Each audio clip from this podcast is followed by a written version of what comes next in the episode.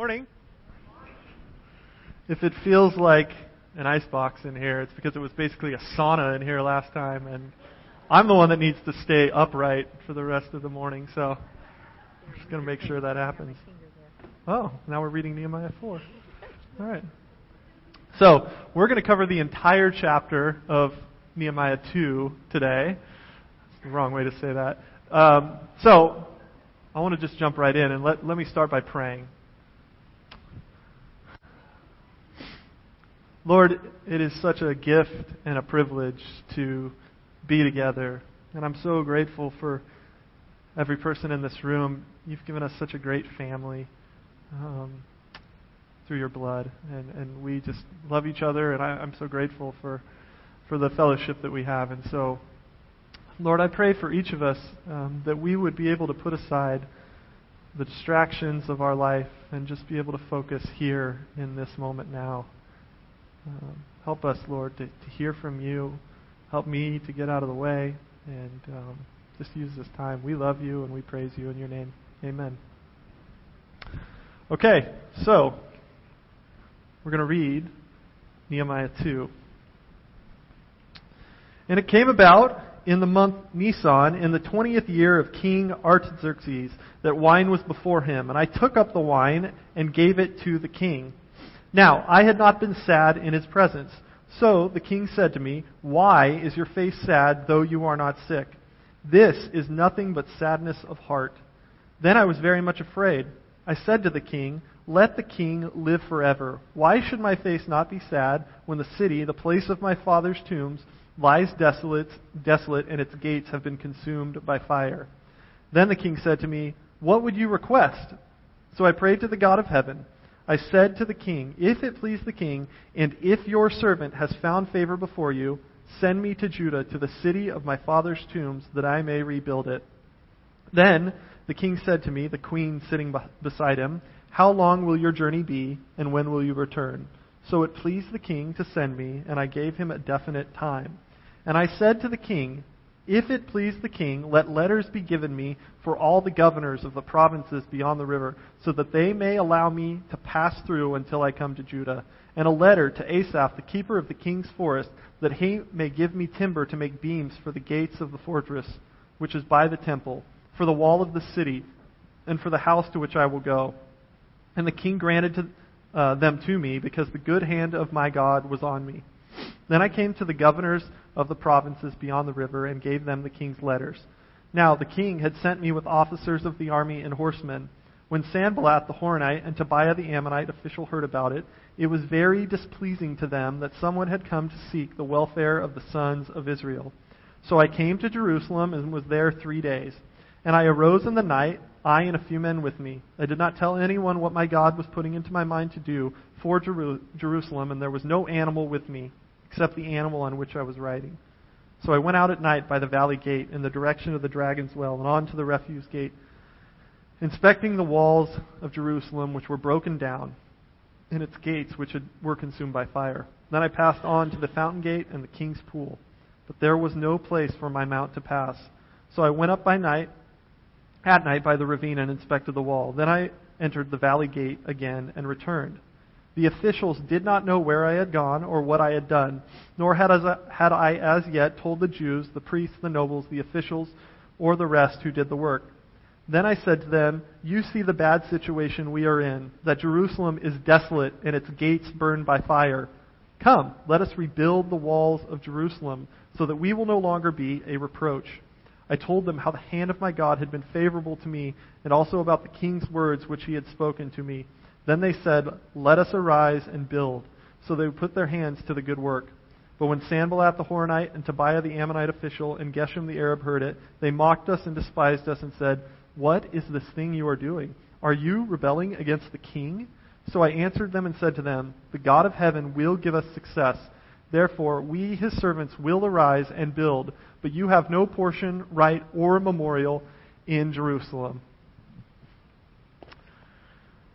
Okay, so in Nehemiah 1, Nehemiah requests a report of the state of Jerusalem. And when he hears back about its, its ruined state, he enters into a state of mourning and weeping And then he begins to repent and he offers this beautiful prayer to God on behalf of Israel and himself. And he begs God to remember his promises. Now, there's a, a, a couple verses in chapter 1 that I think are key um, and very significant for our passage today and really for the rest of the book of Nehemiah. And I think if we fail to understand these passages, then we're going to have a hard time understanding the rest of the book. And so I want us to look at verses 8 and 9 of chapter 1. It says, Remember the word which you commanded your servant Moses, saying, If you are unfaithful, I will scatter you among the peoples. But if you return to me and keep my commandments and do them, though those of you who have been scattered were in the most remote part of, heaven, of the heavens, I will gather them from there, and I will bring them to the place where I have chosen to cause my name to dwell. Now, when he says, Remember the word which you commanded your servant Moses, he is referring to the covenant that God established with Israel through Moses. And covenant is a very important aspect of the Old Testament. Uh, in fact, it's much of the foundation for Nehemiah's actions in chapter 1 and 2, and most of the rest of this book. Some of you may have a good understanding of what covenant, what covenants are, or you may especially know the biblical covenants pretty well. But some of you may not, and so I want to spend a few moments going through uh, two things: what what is a covenant, just in general, and then secondly, what are the biblical covenants, and how are they relevant to the passage that we're studying today? So first, a covenant is really just a binding agreement between two parties. Um, and the best example that we have in our, our modern culture is the marriage covenant. You have a single man and a single woman, and they enter into a binding relationship with one another. You promise or vow to each other unconditional love and faithfulness despite all in spite of all circumstances. So, you say things to each other such as for richer or for poorer, in sickness and in health. And then you agree that the covenant will not be broken until death do us part. And that's uh, your typical uh, Protestant wedding vows. Now, you can, people do transgress this covenant, and when they do, we have remedies available for them, and usually that means divorce. Now, these stipulations are, are generally known, but they're not you don't go to a wedding ceremony and pronounce these stipulations under which you may or may not break the covenant. Um, you just generally know that those things are true and that they exist. In America, we have a weak understanding of covenant. Uh, we can break covenant, in particular the marriage covenant, for pretty much any reason. We have no fault divorce. And so, instead of the covenant being this binding agent that holds the two parties together regardless of their feelings or the circumstances in their life, we place ourselves over the covenant. And we say, if I feel like remaining committed to this agreement that I've made, then I will remain uh, a part of this covenant. But if I do not feel like it, then I will step out of this covenant and I will break it willingly. In a way, our word means very little when we place ourselves over the covenant in that manner. If you look at Scripture, co- covenant is, is how God enters into relationship with us. Uh, it, it's how he interacts with us. It's also the manner in which we learn about the character of God and what he expects of us as his holy people. And it's also how he, he intel, or explains to us how he intends to carry out his plans. And that can either be through us or despite us. Now, covenant is, is really uh, important, and, and, and God, in the, in the sense that God always holds to his word. So some of you may be familiar that in Genesis 15, 17, uh, it, God makes a covenant with Abraham. And when he does that, he um, solidifies the covenant by cutting an animal in half. And he walks between the two halves of the animal.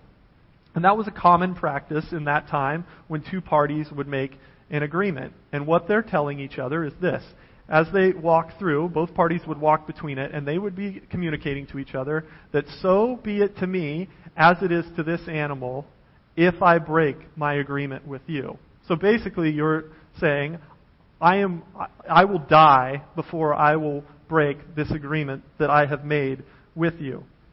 What's interesting about the, the covenant that God makes with Abraham is he is the only one that passes through both halves of the animal. And the reason for that is he knows that he is the only one capable of holding to his word. He knows the heart of all men.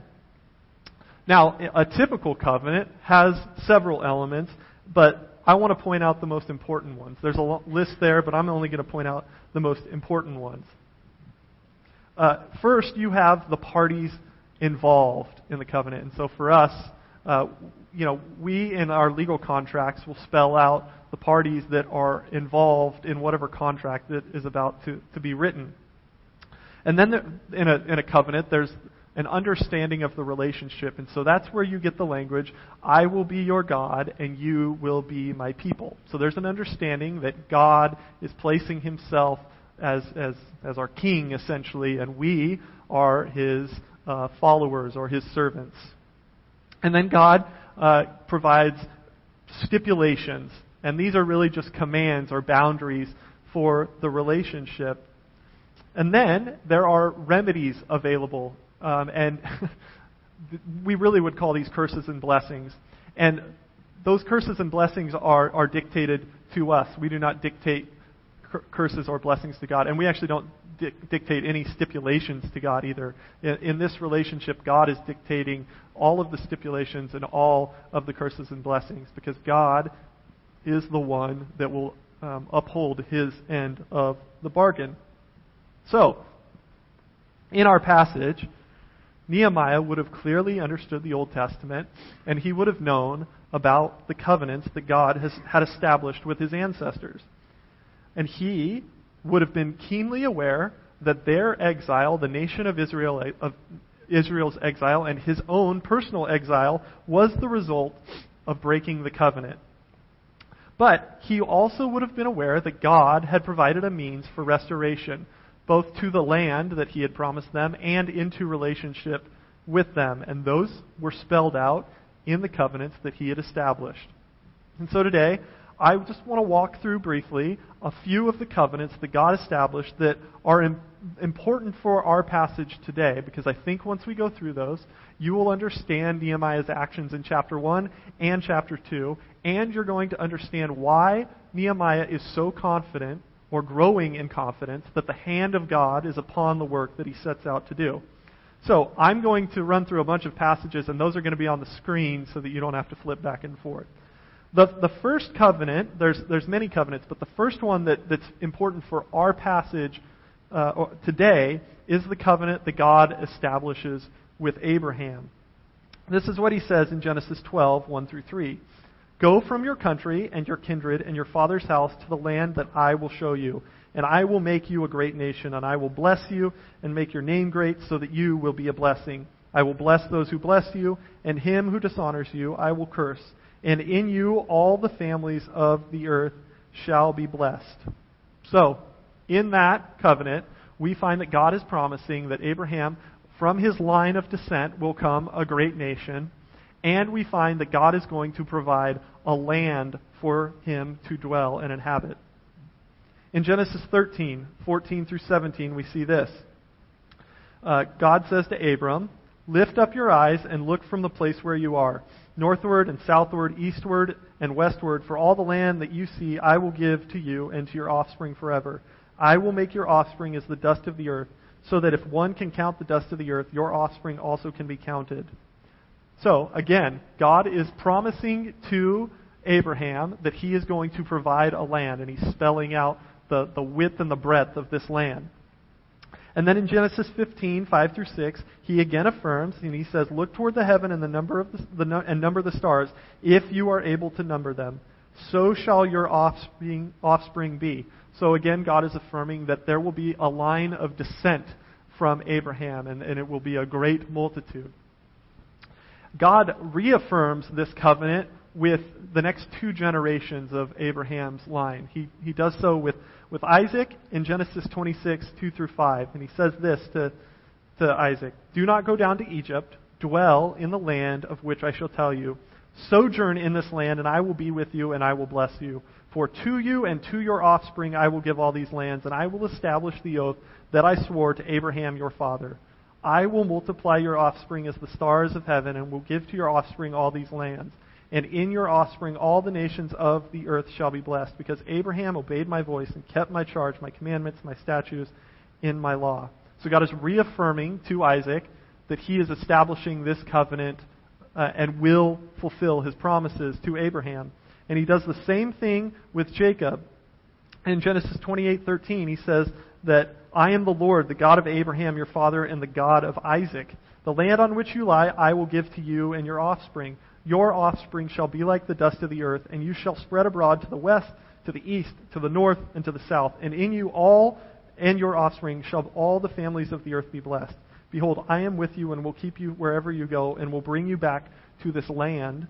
For you, for I will not leave you until I have done what I promised. So, God, with Abraham, promises that they are going to have a line and that line is going to become a great nation, and then they are going to inhabit a land. And that land is what we know uh, uh, today as Israel. Now, when we get to Moses, the covenant begins to change a bit because now there is a, a people, and God desires for this people to be this, this, this holy people for himself. And so, if you notice in the Abrahamic covenant, it's unilateral. And what I mean by that is that God tells them, I am going to do this. And there is no, if you do this, then I will do this nature to the, to the covenant that he establishes. That, is, that changes with Moses. He begins to uh, pronounce the, this, this phrase, if you, then I will. And that's because he wants a holy people for himself. He wants this people to, to reflect his character to the world. So in Exodus 19, 3 through 6, God establishes a covenant that he later ratifies. And, and this is what he says Thus you shall say to the house of Jacob and tell the people of Israel, You yourselves have seen what I did to the Egyptians, and how I bore you on eagle's wings and brought you to myself. Now therefore, if you will indeed obey my voice and keep my covenants, you shall be my treasured possession among all peoples, for all the earth is mine. And you shall be to me a kingdom of priests and a holy nation. These are the words that you shall speak to the people of Israel. So, now we've had added to this promise through Abraham that we will have a, a land and we will have a, a, a, line, a descendant, a great nation. And now he's promising that if they remain obedient and follow God, that Israel will be a, a kingdom of priests and they will be a holy nation. They will be God's representatives to the world. Now, within uh, this, this, this covenant that he established establishes with Moses, he provides curses and blessings because of his desire to create this holy people. And so, there are a few curses and a few blessings that he pronounces in this covenant that are important for our passage, and we're going to walk through a few of those. In Leviticus 26:33 through 35, God says, If they break the covenant, he will scatter you among the nations and will draw out my sword and pursue you. Your land will be laid waste, and your cities will lie in ruins. The, then the land will enjoy its Sabbath years all the time that it lies desolate, and you are in the country of your enemies. So, that's the first uh, time where he tells them, I will, I will send you into exile if you fail to uphold my commands. In Deuteronomy 4 25 through 28, he says, after you have had children and grandchildren and have lived in the land a long time, if you then become corrupt and make any kind of idol, doing evil in the eyes of the Lord your God and arousing his anger, I call the heavens and the earth as witnesses against you this day, that you will quickly perish from the land that you are crossing the Jordan to possess. You will not live there long, but will certainly be destroyed. The Lord will scatter you among the peoples, and only a few of you will survive among the nations to which the Lord will drive you. There you will worship man-made gods of wood and stone, which cannot see, which you cannot see or hear or eat or smell. And he affirms that again in Deuteronomy 28. He says, "The Lord will scatter you among all nations from one end of the earth to the other. There you will worship other gods, gods of wood and stone, which neither you nor your ancestors have known." So, if they transgress the covenant, God will send them into exile in this land that He intends for them to inhabit and inherit as their possession. He will, he will cast them out. And that is because God needs Israel to be a holy people if they are going to be His representatives to the world. And so, both for Israel and for the nations that, that look to Israel, this exile is a sign of God's judgment that they have transgressed His laws and failed to reflect His character to the world. But God also is gracious and merciful. And so he provides a means for them to return both into relationship with him and into the land that he has promised them. And so, only a few verses down in both of the passages that I just read you, in Leviticus and Deuteronomy, we find the, the, the means by which they can return. First, in Leviticus 26, 40 through 45, we learn this.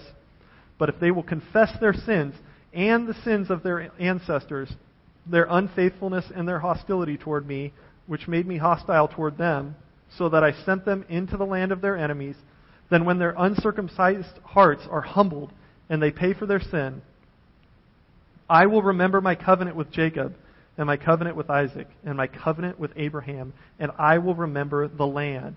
For the land will be deserted by them, and it will enjoy its Sabbaths while it lies desolate without them.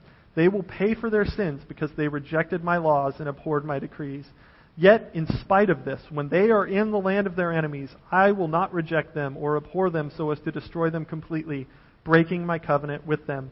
I am the Lord their God. But for their sake, I will remember the covenant with their ancestors, with Abraham, with Isaac, with Jacob, whom I brought out of Egypt in the sight of the nations to be their God. I am the Lord.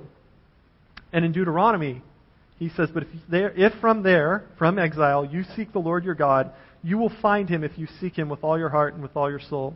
When you are in distress and all these things have happened to you, then in later days you will return to the Lord your God and obey him. For the Lord your God is a merciful God.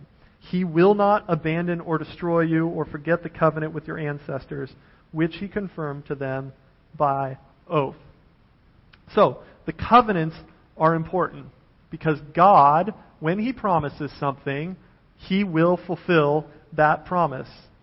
And you can be sure that that will take place. God's perfectly trustworthy character is the foundation for any covenant that he establishes.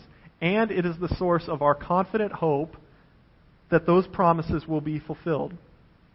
And so that is the basis for Nehemiah's uh, confidence in chapter 2 and it is why he begins the book in chapter 1 with repentance. Nehemiah is acutely aware that their exile and his personal exile is directly linked, linked to the disobedience of his people. It would have been a constant reminder of their transgression because they would have been well educated in the law. But he also would have known the covenants, and he would have known that God provided a means for them to return. And that that return began with a true repentance of the whole heart and the whole soul. And so that's why in chapter 1, he enters the state of weeping and mourning and then offers this prayer of repentance. And he appeals to God's covenant promises, as we saw in verses 8 and 9.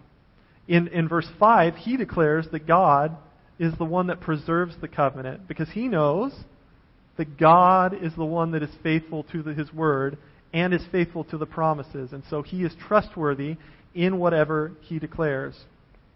He ends the chapter praying that he will succeed, and the basis of, of that hope is that he is entering this state of repentance and that he desires to lead Israel back to the land that they were supposed to inherit and to lead the hearts of the people back into relationship with God. So he knows the character of God, that he is trustworthy and that, that he was merciful. And he knows that he desires for Israel to inhabit this land. But there's still a monumental task in front of him. And that's where we find ourselves in chapter 2. And so let's walk through chapter 2 together. In verses 1 and 2, Nehemiah is before the king in his official role as cupbearer. And clearly, he has been in relationship with the king, or he's been before the king before, because the, the king notices this state of sadness. His disposition or his countenance is, is sad. And so he asks him, Why are you sad? Because it doesn't appear that Nehemiah is sick. Now, this would naturally cause a lot of anxiety for Nehemiah and, and for you and I, frankly, because you are, begin to recognize this is, this is your moment to, to bring this request before the king. And you have no idea how the king is going to respond. This could be seen as an act of rebellion, and he could be really angry, or he could look on this with favor. I think that it would be important to point out that at this point, Nehemiah is still unsure about whether or not the hand of God will be upon this work, whether or not God will grant him the success that he seeks. This is, is the first step for Nehemiah in assessing whether or not God is going to grant him favor in bringing Israel back from Ezra, exile. So a lot hinges on this request that he is about to make. He's, he's afraid, but he's stepping out in faith. And so he first responds with a customary greeting that shows loyalty to the king. He says, Let the king live forever. And then he, he begins to explain the reason for this disposition, because the, the country of his, his ancestors lies in ruins. Now, he's sad about the physical state, but more so, he is aware that the physical state of Jerusalem represents the judgment of God upon him and upon his nation, and their rejection of God's laws. The king actually shows pity uh, because he, he asks Nehemiah what he's looking for. And, and Nehemiah responds by asking the king for permission to rebuild the walls of the city. Now, this is a bold question because a lot hinges on this. His response to this question will dictate whether or not the hand of God is upon this work that Nehemiah sets out to do. You'll notice it says that, that he prays when he makes this request. And obviously, he's been in this long period of prayer, of mourning and weeping and seeking God. And then he's, he's been waiting, hoping for this moment to come before him.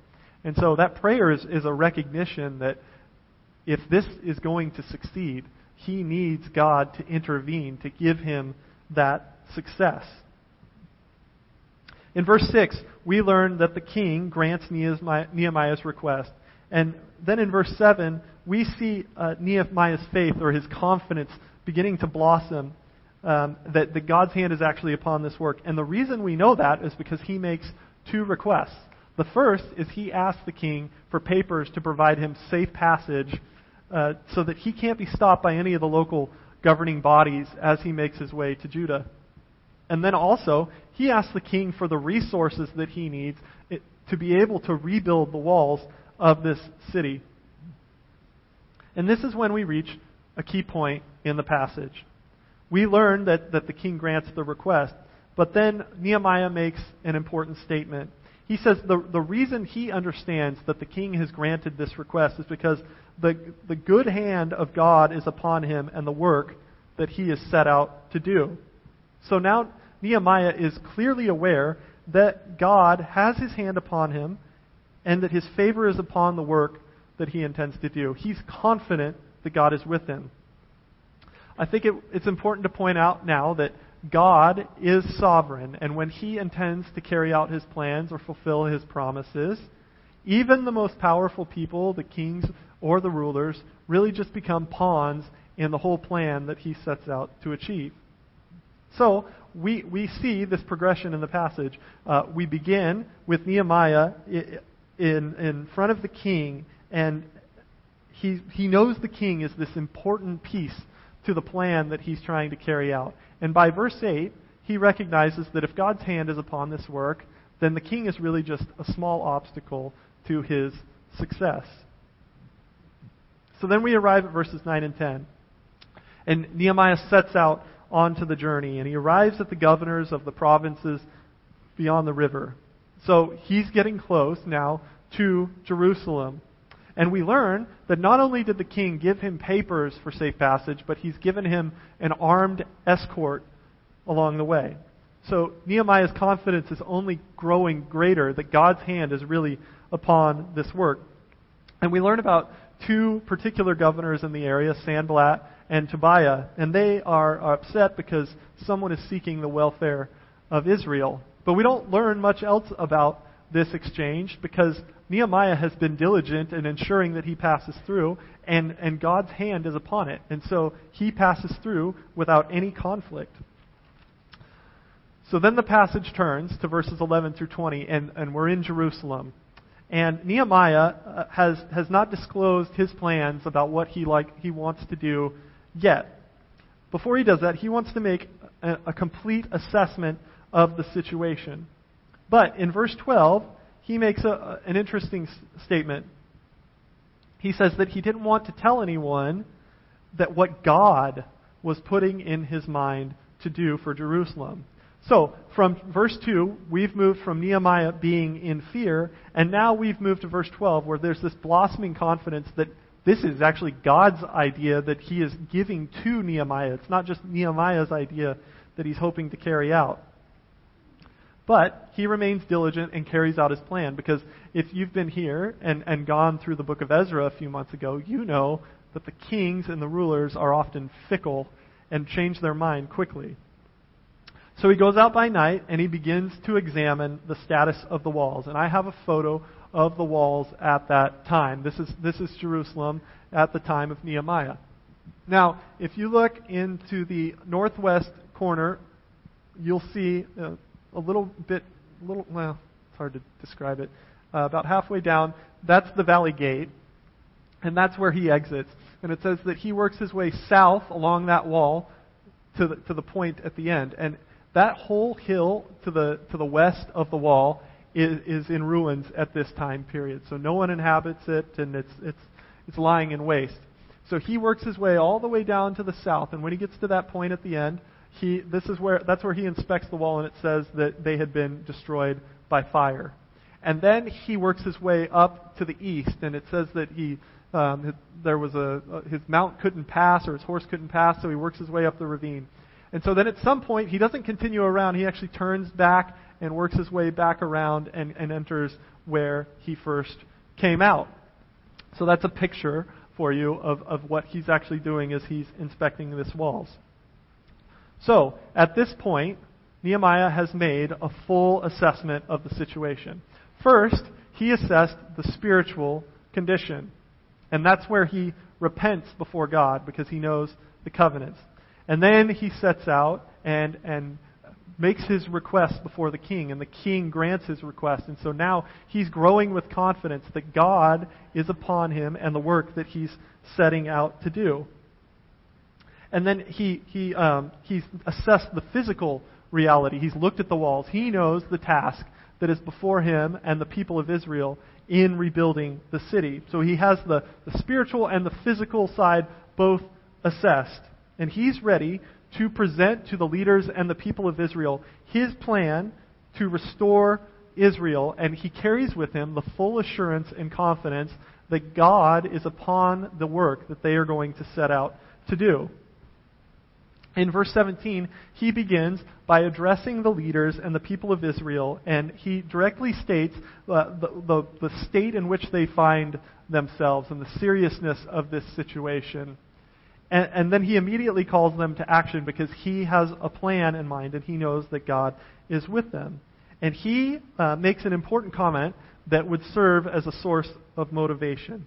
He says that they should set about this work of rebuilding the wall so that they will no longer be a reproach, or in some translations you'll hear disgrace. Now, this disgrace would, would be based in the, the, the truth, the reality that the Israelites are to be this, this people of God. In fact, in the covenants, they're to be a special possession, a, a holy uh, nation. They're, they're supposed to be a kingdom of priests. And so their state of exile uh, the ruined state of their city is, is a disgrace. For them, it was a sign that God's judgment was resting upon them. They were the mockery and the scorn of other nations. And for them, they recognize that, that God intends for them to be this, this special possession and to possess this land. And so the disgrace is all based in that reality. Uh, Nehemiah can appeal to this reality because the people themselves would have known this to be true. They would have studied the law. And so when he appeals to this, in their minds, they immediately know, yes, this is true, that we, we are a disgrace amongst the nations. But they also would have known that, that God has provided a means for them to be restored. So Nehemiah sets about explaining to them the ways that God has had his hand upon him in the process that brings him to that moment where he's standing before them. And he's trying to, to uh, produce within them confidence that God is at work in restoring Israel. We're not told what he says, but for, we can uh, assume that he recounts his prayer of repentance because the covenants require that, that that be the place where they start. And then he would, would tell them about the way that, that he's gone before the king and that the king has granted this request. And not only that, he's given him safe passage and an armed escort and the resources that they need to build the wall. So the people would begin to blossom with confidence that the hand of God is, is both upon Nehemiah and he's upon this work that they're setting out to do to restore Israel to its former glory. And so they set out and they begin to do the work of rebuilding the walls. But Sanballat and Tobiah and another person, uh, Geshem, show up. And they're there to despise them and to mock them and to plant seeds of doubt about whether or not this work will actually succeed. Now, imagine that you are not Nehemiah. You're just someone that sets out to do this work of rebuilding the walls. You've lived in this ruined state for a while. You have been the scorn and the mockery of all the nations for, for probably your whole life. You've been truly an oppressed minority, whether you lived in Jerusalem or you lived outside uh, in somewhere else in, in the Persian Empire. Now imagine one of these neighboring uh, authorities, these governing bodies, comes and they begin to mock the work that you're doing, and they're they're questioning whether or not you can actually complete this task. And on top of that, they're planting a seed of doubt within you that you may actually be rebelling against the king in the work that you're doing. You, if you're not Nehemiah, have not been uh, you, you, you were not there when you prayed to repent before God, and you uh, were not before the king. You don't know how that interaction went. You don't know what the king has said. You only hear that secondhand. So your confidence may not be as strong, and their mockery and their, their seeds of doubt may actually uh, have an effect on you, and, and there's a possibility that they could stop you from doing the work that you're doing. But Nehemiah is confident because he began with repentance and he prayed for God's favor. And, and, and he uh, knows that God has provided the means and the resources for him to, to rebuild. He knows that God is inspiring this group of people to rebuild the wall with them. He has no doubt, Nehemiah does, that God's hand is upon the work. And so he replies that the God of heaven is going to give them success. He is confident that this work is directed by God and that because of this, they will work, they will be successful, and the governors will have no share in their inheritance or in their governing in the city of Jerusalem. I think that's an important point because what he's declaring in that is we, Jerusalem, Israel, are to be a, a, holy people. We are to be this special possession for God. And that includes how we govern ourselves. And so there's two things. There is the recognition that this is a land that they are to inherit and to possess. That is a God given right that they possess. And second, when they inhabit that land, they are to be this shining beacon or a city on a hill. And so the way that they govern themselves has to be in accordance with God's laws. And therefore, those rulers have no share in their inheritance or in governing them any longer. So, we see a progression in this book in this chapter, sorry. Uh, the soil really is laid in chapter 1 when Nehemiah begins to repent and he weeps and he prays before God. In Nehemiah chapter 2, we, we see Nehemiah begin to step out in faith. So he's prayed for God to grant him success, and now he begins to step out. But at the beginning, he's fearful. He's still wondering, is God going to be with me? Is God's hand upon this work? So he asks the king for permission to return and rebuild the walls, and he's given that. And not only that, he's given safe passage, he's given the resources he needs, and then he, he goes to Jerusalem and he assesses the state of the situation. And, and he confidently stands before the leaders and the people of Israel, and he declares to them that God is going to restore them and that they are going to, to do this work of rebuilding the wall. And the people grow with their confidence because they hear of the way that God has orchestrated these events. Now, we also see in this passage the importance of the covenants. God has declared that He uh, will establish for Himself a people, a holy people, and they will inhabit a land. And so He provides laws and commandments for them to be this, this holy people, this special possession, this kingdom of priests, so that, that their character will reflect God's character. If they're going to do that, they have to, to, to live in such a way that reflects that accurately. But you and I know the story of the Old Testament, and really we know ourselves. And God knows that. He knows that we are incapable of keeping our end of the bargain, even when He is capable of doing it Himself. And so that's why he puts these provisions, these curses and blessings in the covenant. And that's why he sends Israel into exile as he says he will. So when we, we arrive at the book of Nehemiah, Nehemiah is, very aware that they have transgressed the covenant because they are in exile. And so he sets out to restore Israel both to its rightful land that God has given to them, and he seeks to return the hearts of the nation of Israel to God so that they can be this holy representative. They can be uh, a kingdom of priests to the rest of the world. So, what does that mean for us? And we're running short on time, so I'm going to, to give you uh, the gist of, of that. Hopefully, you see a consistent theme in Scripture. You see uh, the same God in, in Genesis that you do all the way to Revelation, and you see the same God at work today. You see uh, the same God at work in the covenants. You see the same God at work in Nehemiah. You see the same God at work in prophesying this new covenant and Messiah. And then Jesus has come, and we live through the blood of Jesus in the midst of this new covenant, and that work continues today. And so we, as the church, are to be this holy people, this holy and special possession for God. We are God's representatives to the world. And so, what I want to say is that we worship the exact same God that we've read about in every passage today. We worship the same God throughout history and time. He has not changed. And so I want us to see ourselves as a part of this larger story and see that we connect all the way back to Abraham. God is enacting and working a plan throughout history, and we are a part of that plan. We worship and obey the same holy God that Israel did. And we are to be the exact same holy people, the same special possession that God had in mind for them to be. We experience the same grace and mercy that God extended to Israel. We experience that grace and mercy through the blood of Jesus Christ. And we place our trust in the exact same trustworthy God who will accomplish and carry out his plans. And we can be confident that he will do that. Let's pray.